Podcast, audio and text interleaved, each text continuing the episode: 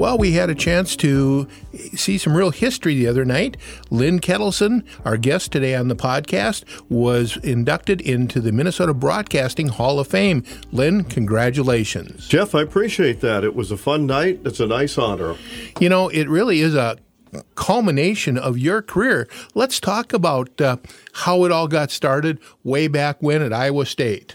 You know, I went to Iowa State as a journalism major to be a writer and also other activities. I have a teaching degree and a forestry degree, and I didn't know what I was going to do. And I had accepted a job in Webster City, Iowa, as an English teacher and a football coach. And when I got an offer at KMA in Shenandoah, Iowa, in radio, I decided that sounded like more fun. I had worked at the campus station while I was in college and had worked in some summer jobs in both TV and radio. So I took the job at KMA and became the number two man of the farm department, learned what I was doing, then came to Minnesota.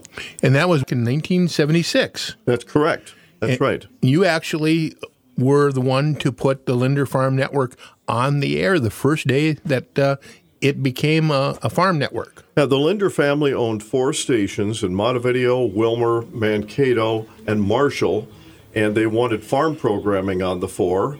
So they came to me, uh, hired me, and I set up a farm network. They didn't really know what they wanted to do, but I thought, let's do a network so the programming's the same on all the stations.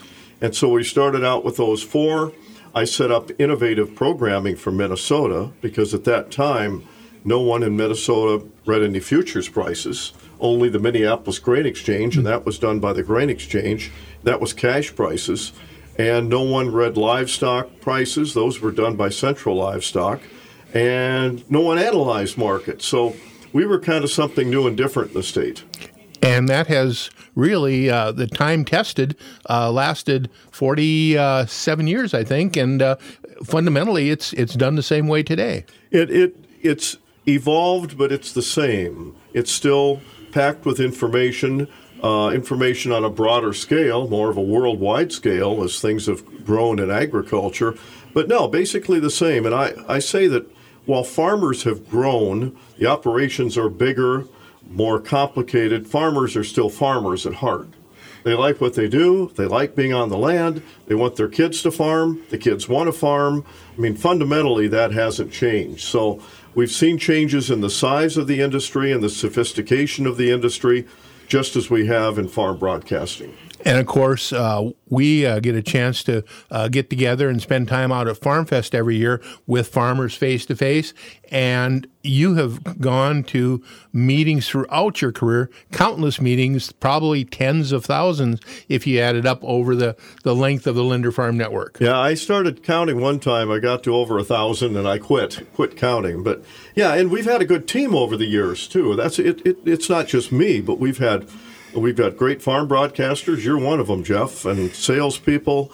And it's teamwork that gets the job done. It's not just Lynn Ketelsen. Without Linda Brecky here and, and other farm broadcasters we've had along the way as we've grown, you know, I wouldn't have enjoyed the success I have. And we got a great team right now.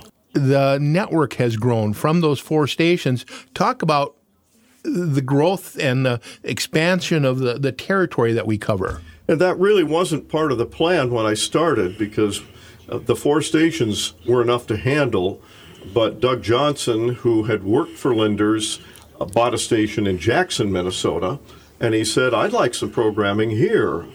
And so we added him to the network programming, and it worked out pretty well. And then we'd have another station call up and say, gee, I'd like to get on that programming. Uh, programming. And so it's sort of grown slowly over the years. Mm-hmm. And we, at one tr- time, tried going into Iowa and decided we're not really Iowa, we're Minnesota. Right. And we tried going into the Red River Valley and decided, you know, we're a corn and soybean based network, really.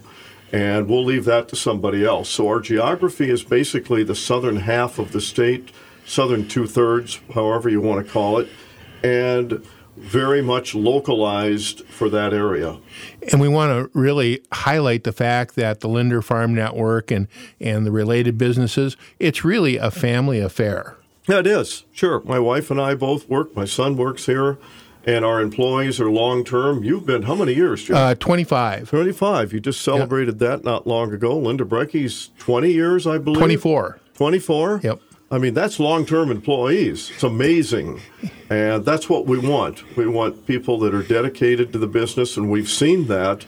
And that's how you have success. And the same with our affiliates. Our stations, for the most part, stay with us for years and years and years.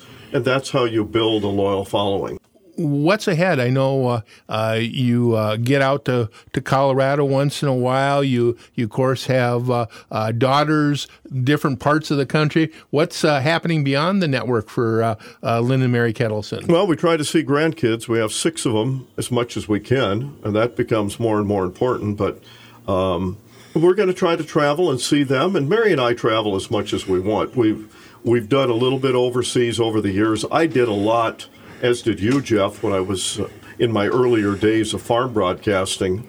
And the long overseas flights aren't as exciting as they once were.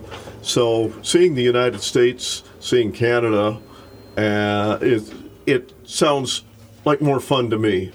The long flights don't sound nearly as good. So we're trying to get out and see national parks and see states we haven't been to with kind of mini vacations take our camper out west when we get a chance. But I still enjoy what I do on the air, so that's what I plan to do for the foreseeable future. And we got to talk about the Hall of Fame um, ceremony the other night. You were actually the first farm broadcaster in the history of that program to be inducted into the Minnesota Broadcasting Hall of Fame. Yeah, it's interesting that that's the case. I think um, farm broadcasting has been sort of an afterthought in many cases with with recognition like Hall of Fame because we serve farmers. Um, but so it was nice to get farm broadcasting recognized finally in that group, and uh, and maybe in the future there'll be some more people go in. There certainly are deserving people to be in that Hall of Fame, but uh, typically it hasn't been the case. And yeah, I I was surprised I was the first one because there's some very good farm broadcasters that came before me. Well, congratulations, Lynn Ketelsen, newly minted member of the Minnesota Broadcasting Hall of Fame. Thanks for being with us and telling us a little bit about the history and what got you to this point. Thanks a lot, Jeff.